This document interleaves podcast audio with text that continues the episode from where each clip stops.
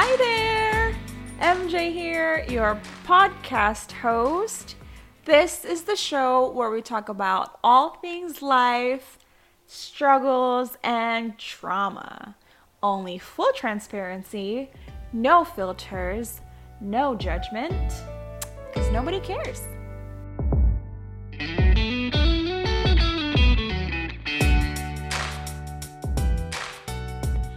Today I kind of want to go a little bit more in depth about something I touched on briefly last week. So, if you haven't heard the second episode, pause this one, listen to that one, and then come back and finish this one. but just for a quick refresher, I talked a little bit about the Filipinos' concept of shame and how, you know, the expectations are ungodly. They expect you to do ABCD and become XYZ. And if you don't, then you kind of bring shame to your family and you're considered, you know, a failure. And I feel like looking back now as an adult, I saw my mom go through that, you know, with her siblings. So it's definitely a generational curse. It's not just something that I personally went through, but mom did super awesome for herself. She made something of herself and you know, there were other kids who didn't get to have that opportunity or chose to not take advantage of the opportunities that were given their way. And I saw that the love was very different. You know, the kids that did something with their lives were favored and bragged about a lot more than the kids who decided not to. And um, I think it's very important as us, you know, grown ups. I know a lot of you guys out there can relate to the whole generational thing. I think that we, it's up to us now. Like we have to control that because I know that was passed down to me as then, you know, the daughter. And when I got pregnant, I literally decided that that wasn't going to be something that I was going to do with my babies. And um, sometimes I wonder though if I'm too soft with them or not. But anyway, squirrel. We'll figure that out later. If you guys haven't noticed by now, I grew up in a very traditional home. And on top of that, my family, they were members of the Latter day Saint Church, which is more commonly known as the Mormon Church. Um, there's a lot of really cool people that you meet in the church. I know that they kind of have their own stigma and stereotype going on across, you know, the community. But even when I took Emmy home, um, she was like, Man, there there's some cool people in that church. And I'm like, Yeah, there is. Kind of just depends. I feel like that's universal for all organized religion, you know, that people kind of make it what it is instead of it being about your faith. But anyway, squirrel moment again. Um, this is not to bash the Mormon church at all, because, like I said, there's some of the LDS members are one of the most pleasant people you'll come across if you ever get to. But the church believes in the Godhead. So that means that they believe in God, they believe in Christ, and they believe in the Holy Spirit. And they believe that they're three separate physical beings. They have um, four books. They have the Bible, they have the Book of Mormon, they have the Doctrine and Covenants, and they have the Pearl of Great Price. They don't ask me what the other three are. It's been so long. Um, Joseph Smith was the first modern day prophet, meaning that he was the one who restored the church on earth after Christ. I think if I have any members of the church listening to this episode, please feel free to fact check me in the comments because it's been a while. I will not take offense. The LDS Church has some of the most beautiful temples all across the world. And these temples serve as like, you know, places for members to go grow closer to God. There are ceremonies held in these temples that are not typically held in the church buildings. My personal humble opinion, there's a lot of do's and don'ts in this church. And some of those don'ts are obviously no drinking, no smoking. These all fall into the category of something they call the word of wisdom, which is basically taking in what's healthy for your body and avoiding what's not healthy for your body. So, like, no drinking, no smoking, obviously, don't do drugs, just don't do drugs, just don't. And um, caffeine is a huge thing. So, like, no coffee, no tea, no Coke, no Mountain Dew, no Pepsi, no drinks with any caffeine in it. And um, it's basically just it's you know to keep the body healthy because we also believe that the body is God's temple. And no premarital sex is also a big one. No tattoos. That falls into the category of another thing that they call the law of chastity, which is basically living the modest life as God would want you to, because the body is a temple. You treat it as such. So you don't vandalize the temple, which is tattoos.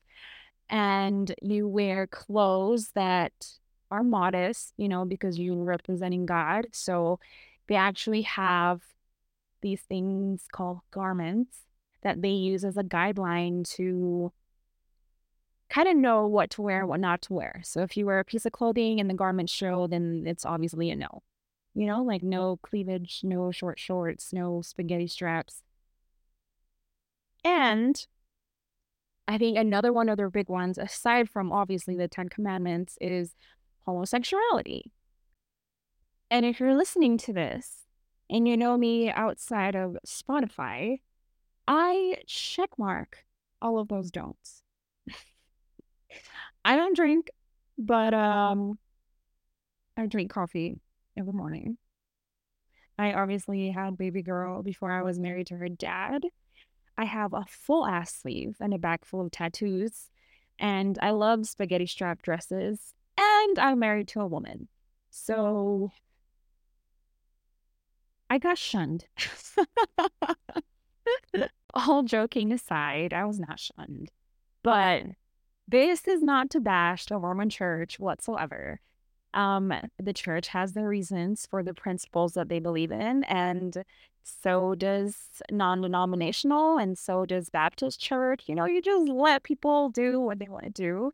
Everyone has their own beliefs for their own reasons, and don't hate so much on people. But because this is the kind of family I came from, I knew coming here to the States with my mom, who served a two year mission, and so did her husband.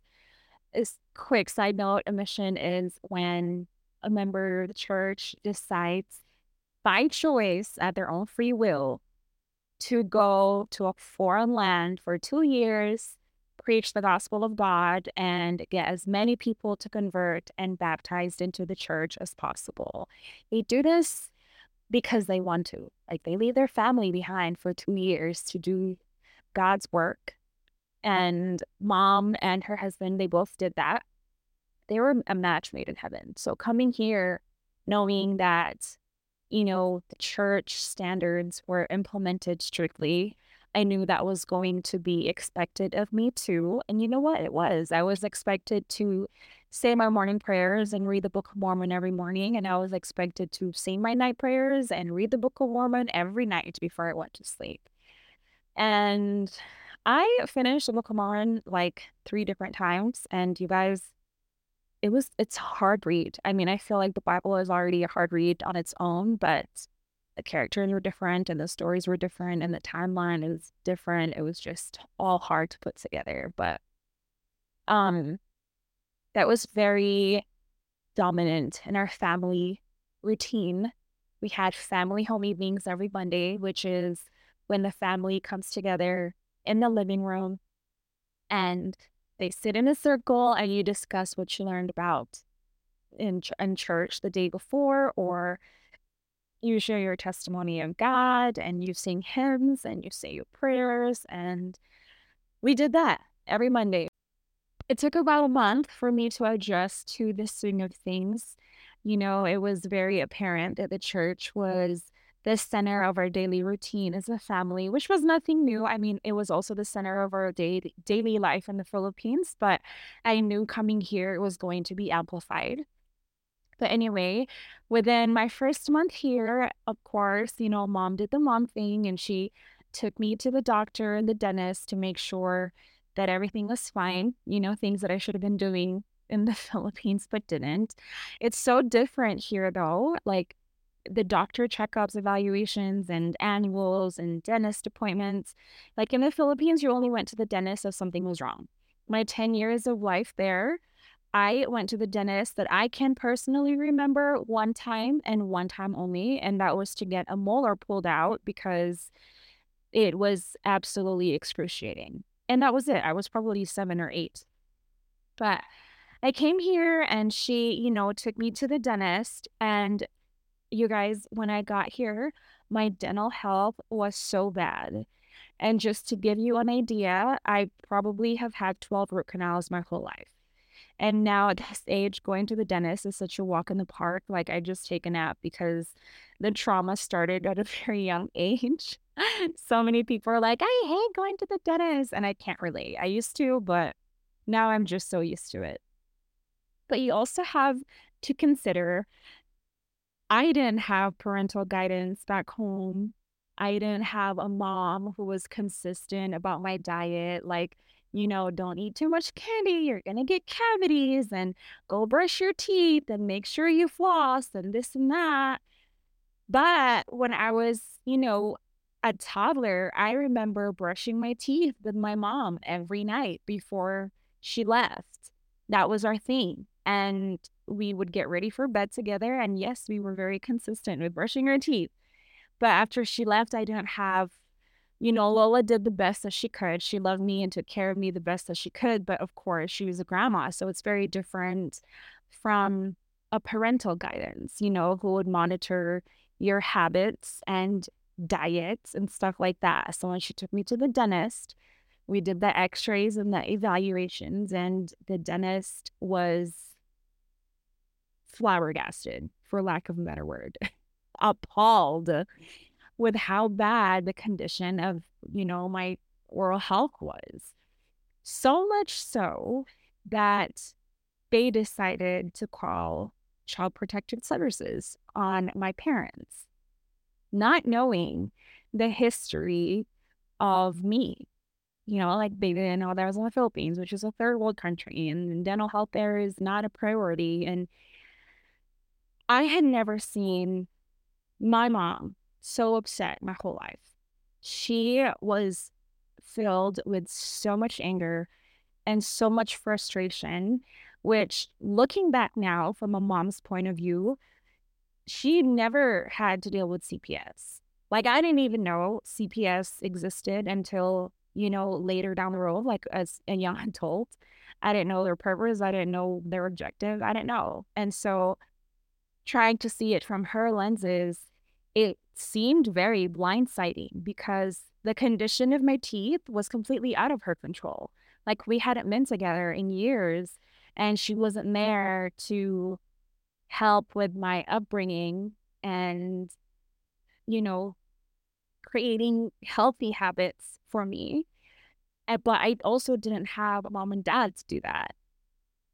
I had Lola, who did the best that she could. And I can kind of understand where all the anger came from because she never had to deal with CPS with her three other babies. They were all under the age of three, you know, like she was a great mom from everybody's perspective. But to have me come here and all of a sudden be thrown a curveball and be like, what the fuck? I've never had to talk to CPS before. Yeah, I can see. I can see why I would probably get a little bit upset too. So I completely understand. And next thing I knew, from my memory and my perspective, the very next day after I finished at the dentist, uh, there were CPS representatives at our house. And they were doing interviews with mom and her husband and me and asking all these questions. I don't remember a lot of the questions that they asked, but I just remember after them leaving, mom was so angry, you guys. And a lot of that anger was verbally taken out on me. And I can see that I was, I can see how I was an easy target. You know, it, it was, after all, my teeth, and I'm the one who didn't take care of it. and I'm the one who didn't brush my teeth. And why did you eat so much candy? And why did you this? And how come you didn't this? You're 10 years old now and you should have been responsible for your own oral health. And now I have to deal with this. And now we have a case because you didn't do what you were supposed to do. And it went on for about 48 hours. And that was the first time I remember feeling so unloved by my mom. You have to keep in mind how old I was, though. I was 10 years old, but with everything that had occurred up to that point, you know, not wanting to be taken care of by my actual parents and being taken on by my aunt and then coming to a completely new different country and only being here for a short period of time. And the person who I had thought was my confidant or was the best person that had ever happened to me and existed in my world was so fucking angry with me because of my teeth. Mm-hmm. And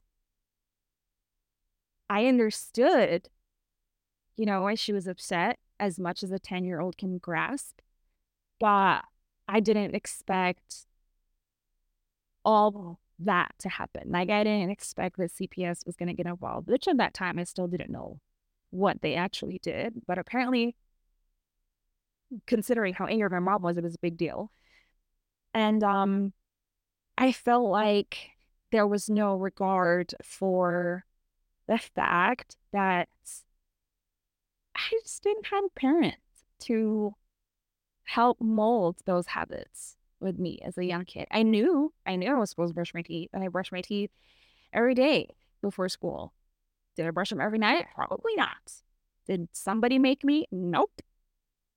And I remember Lola, you know, getting upset with me if I had way too much candy, which to this day, I will admit I still had the biggest sweet tooth in the whole entire world.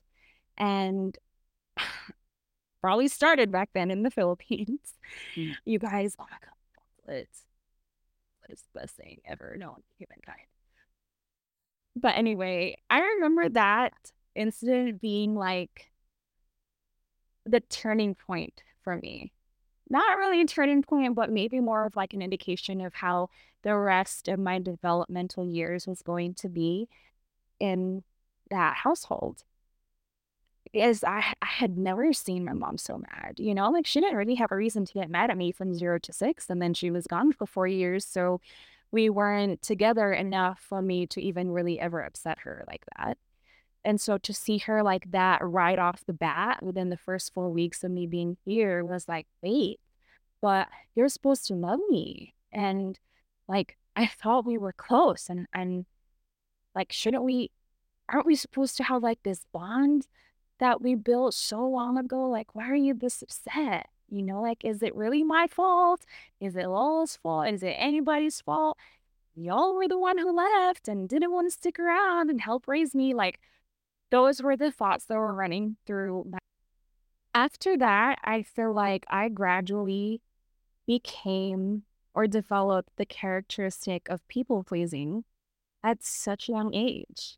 I just remember never ever wanting to see my mom mad at me again or feeling unloved by her ever again because she was my person. She was the person I looked to for love and safety and comfort and happiness. And she, my world revolved around her. And so to feel that way, I was so willing to do anything and everything to never be the cause of her anger ever again. And whether that was, you know, doing chores, doing the dishes before I went to bed so that she didn't have to, or changing diapers so that so that she didn't have to, and making sure that the living room was spotless so that she could feel peace and happiness in her own home. And I feel like to this day I carry that. You know, not just with my mom, but with with certain people, not everybody. I'm learning to break away from that but there's times where I'm like, oh man, like I guess, you know, I don't want to, I don't want to carry the burden of somebody else's negative emotions. So in turn, I do something that I don't really feel like doing or something that doesn't really make me happy doing so that somebody else could be at peace. But what does that really do? You know, it compromises our peace and our sanity as grown-ups. But of course, you know, as a kid, I was just so desperate to never ever feel like that with my mom again. My mom was the center of my world. I loved her to pieces. She was the person I ran to for love, for comfort, for happiness, for peace, for for good times and laughter and smiles. And anytime she smiled, I smiled. And anytime she cried, I cried. And I felt her stress. And whenever she seemed stressed, I was like, okay, I have to fix it. I have to fix it. I have to do something to fix it. And I, I don't want to see my mom like that. And whatever I have to do, what is it? What do I have to do, mom? Like, how do I help? And looking back now, I'm like, damn. I felt like it was never really reciprocated. I slowly became the epitome of the oldest child. You know, I did tours from sun up to sundown, and I learned how to change diapers correctly, and I learned how to bathe kids properly, and I learned how to tuck kids in and get them dressed. And they taught me how to cook breakfast, lunch, and dinner. So all of that kind of just eventually fell on my shoulders. And at that time,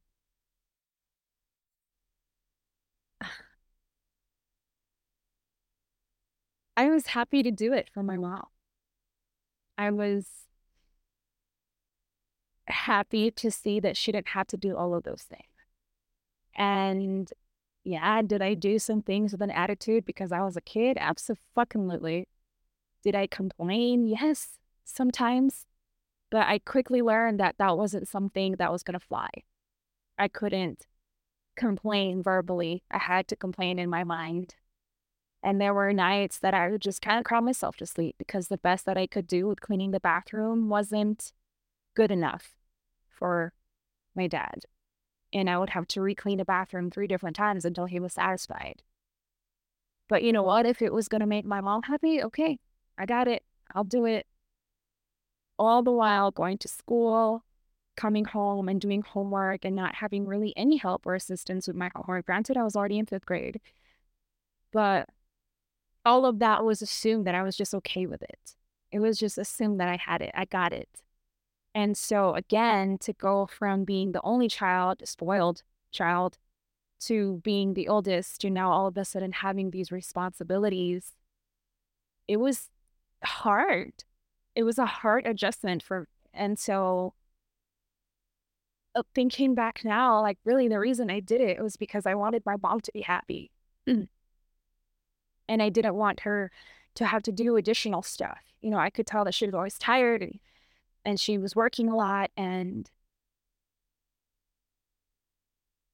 I loved her so much that it was okay for me and I was going to swallow whatever fucking difficulty I went through and whatever expectation was of me in the house, you know, it came to the point where I was making breakfast for everybody and making lunch for everybody and making dinner for everybody so that everybody could eat before school, before work, and everybody could have dinner before we went to bed and did the same thing all over again. And I remember her telling me, like, you're not supposed to go to sleep until the dishes are done. So I wouldn't go to sleep until the dishes were done. And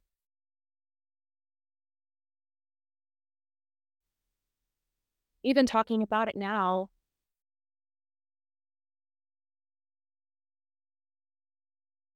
it's really hard. There was so much love for me to my mom.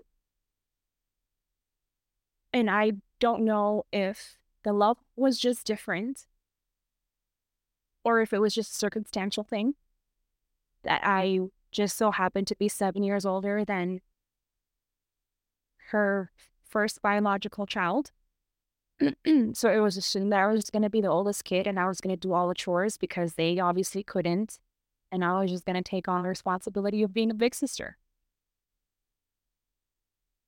And it was always made seem to be like, you better learn this now because when you get older, you're going to have to do this. You better learn this now so that when you're older, you can be independent and you got to do this now. You got to do it the right way because one day that was always like the justification for the strictness that was existing in our household. and it may sound shallow that, oh, what, you think you had a rough childhood because you had to do chores? You guys, it was to the point where dad was like, I need you to write out a schedule of what you're going to do every day. And so I did. I got a pen, paper and a pen, and I wrote a schedule of what my typical day I thought was going to look like. And I showed it to him, and he was like, No, no, no. It needs to be like every minute needs to be accounted for. So I put timestamps and I would put, you know, six o'clock to seven o'clock, seven o'clock to eight o'clock. And he was like, No, no, no, it's not detailed enough. So finally, he was satisfied with six o'clock, wake up, read the Book of Mormon, say my prayers, get ready for school. 6.30, make breakfast for myself and for the kids. 7 o'clock, brush my teeth. 7.15, leave to the bus. And from 7.30 to 3.15, come home from school. 3.15 to 3.30, after school snack. 3.30 to 4.30 homework 4.30 to 5.30 i had to clean a damn room in the house. And after that room was clean i had to make dinner for everybody. And dinner was at 6 o'clock. And then after dinner i had to clean up after dinner do the dishes from 7 o'clock to 7.30 7.30 to 8.30 get the babies ready for bed 8.30 to 9 o'clock read the book of mormon brush my teeth say my prayers, and nine o'clock bedtime. That was a breakdown of my everyday life as a 10, 11, 12, 13 year old kid. And I always had to have it on the paper, whatever it is that I was doing that day. And if it wasn't on that paper, I better not be doing it. And whatever thing I was doing at 6:30 better be what I was doing at 6:30. And it just became so meticulous, almost to the point of unnecessarily unreasonable. And if I was ever caught watching a Disney movie with my siblings when that's not what I was supposed to be doing on paper, oh my God, the amount of yelling that I got was traumatizing because my day had to be to a T on paper. And if I ever scheduled like watch TV, relax on that schedule, it was not it was not okay. But it was funny because that's not what I was told. I was told, you know, like you can schedule time for yourself and do whatever it is that you need to do. And if I did schedule that on that paper and I was caught having time to myself, it was like, well, did you clean the bathroom? Well, I see the living room hasn't been vacuumed. And you guys, these chores were an everyday thing. You know how nowadays it's like, oh, clean your bathroom every weekend. No, like the bathroom, the toilet had to be scrubbed every day after I got home from school. No clutter was ever allowed in the living room, which oddly enough, there was like five toddlers in the house. Mm-hmm. And it was just, I laugh now because I'm like, damn, I really did that. There were so many days that I'm riding a bus home from school and I was just crying to myself on the bus because school was my escape.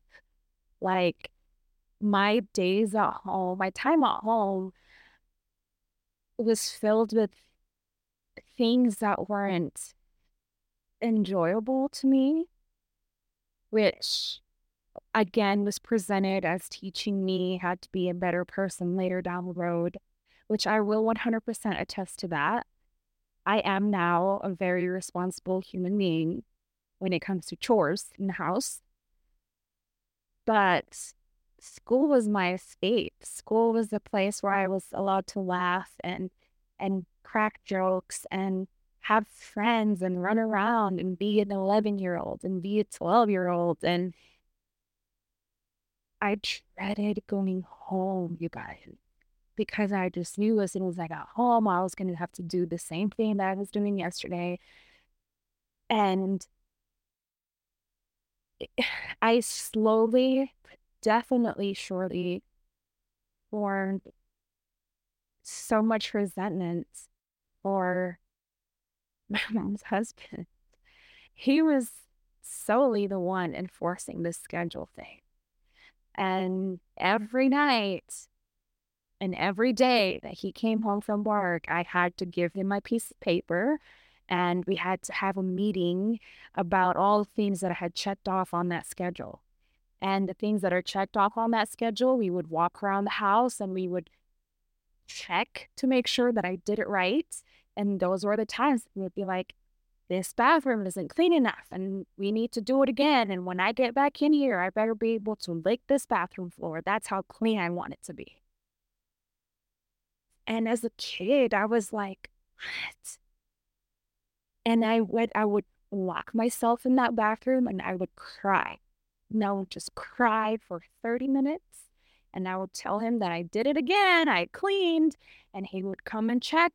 And all of a sudden, it was satisfying to him. So, yeah, I was like forming resentment and detachment. And it didn't feel like that's what dads are supposed to do. You know, like girls are supposed to be daddy's girls, and I was sure as fuck not. I remember so many times getting woken up at three in the morning because he left for work every day at 3 30, 4 in the morning. And he would go outside to get in his car to go to work. And he saw that the trash can wasn't on the curb on trash days. Instead of bringing the trash can to the curb, he would go right back into the house, wake me up at 3 3:30 in the morning to go make me put the trash can out on the curb because I needed to learn a lesson. And I'm just like now as an adult, yeah, I felt resentment back then as a kid and anger and frustration and like, oh, I just, I hate you. You know how kids think. And um, it wasn't until like maybe three, four years ago that I realized thinking to myself, like, man, I wonder how their parents taught them lessons back then. Like, I wonder if their parents' choice of discipline was lecturing for four, five, six hours till two, three in the morning, like they did with me. And I wonder if if his parents woke him up every time he forgot to put the trash out onto the curb in the middle of the night in his sleep as a kid. And I kind of had an idea with my mom and, you know, grandma, because you guys, I'm telling you, grandma was a hard ass. And, you know, mom would tell me stories. There are stories that she would tell me about how Lola would get mad at her and, you know, she would get smacked with a broom. And it's just so funny how life is just one big circle. And it is like we can't blame our parents and our parents' parents for the things that they know. Like I mentioned earlier, I only knew what I knew. And I know for a fact they only knew what they knew. And because they knew what they knew, which I learned quickly what they knew, I took it upon myself to change the narrative. And so now, with my babies, the story is very different.